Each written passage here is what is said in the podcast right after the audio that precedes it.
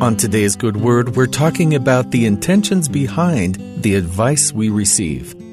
The original story of Pinocchio is quite a bit darker than we remember from childhood, and many of the lessons taught by the adventures of Pinocchio are very simple. Pinocchio, like any child, goes out into the world to meet everything good and bad life has to offer. Death, joy, betrayal, fun. The lessons he learns come straight out of an after-school special. Don't talk to strangers.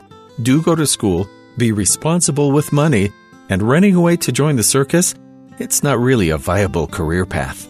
They're all important lessons everyone has to learn at some point or another. Pinocchio is guided by the blue fairy and a talking cricket, but just as often falls to the temptations presented by the cat and the fox.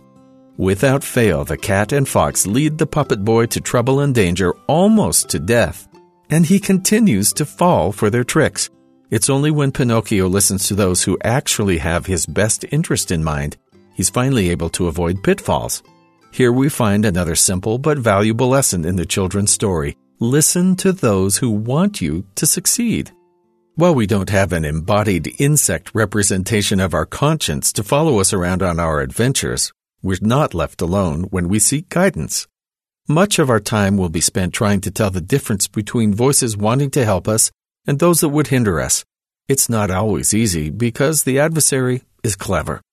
Thankfully, God has given us not just people on this earth who care about us, but also a voice from heaven. We often speak of the Holy Spirit as a messenger between us and our Heavenly Father. While this is certainly true, it doesn't cover all of the blessings the Spirit offers. As explained in Doctrine and Covenants, section 11, the Spirit can also teach us right versus wrong and good versus evil. It's only through learning to listen to that Spirit that we can gain faith and experience true joy. And now, verily I say unto thee, put your trust in that Spirit which leadeth to do good, yea, to do justly, to walk humbly, to judge righteously, and this is my Spirit. Verily I say unto you, I will impart unto you of my Spirit, which shall enlighten your mind, and shall fill your soul with joy. And then shall ye know, or by this shall you know, all things whatsoever you desire of me, which are pertaining unto things of righteousness, in faith believing in me that you shall receive. We may find ourselves wondering if what we felt and experienced was truly communication of the Spirit. Rather than worry ourselves to pieces trying to identify the exact origin of a thought or a feeling, the Lord advises us to remember that His Spirit leads us to do good. When we're inspired to be humble, righteous, or simply be better, that's the influence of the Lord through His Spirit.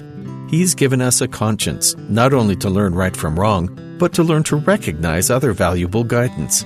That Spirit confirms words leading us to do good, and it's entirely absent when we're influenced by evil.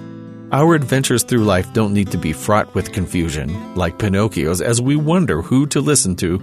Instead, we can face our trials and our troubles with confidence that our guidance is coming from those who love us most.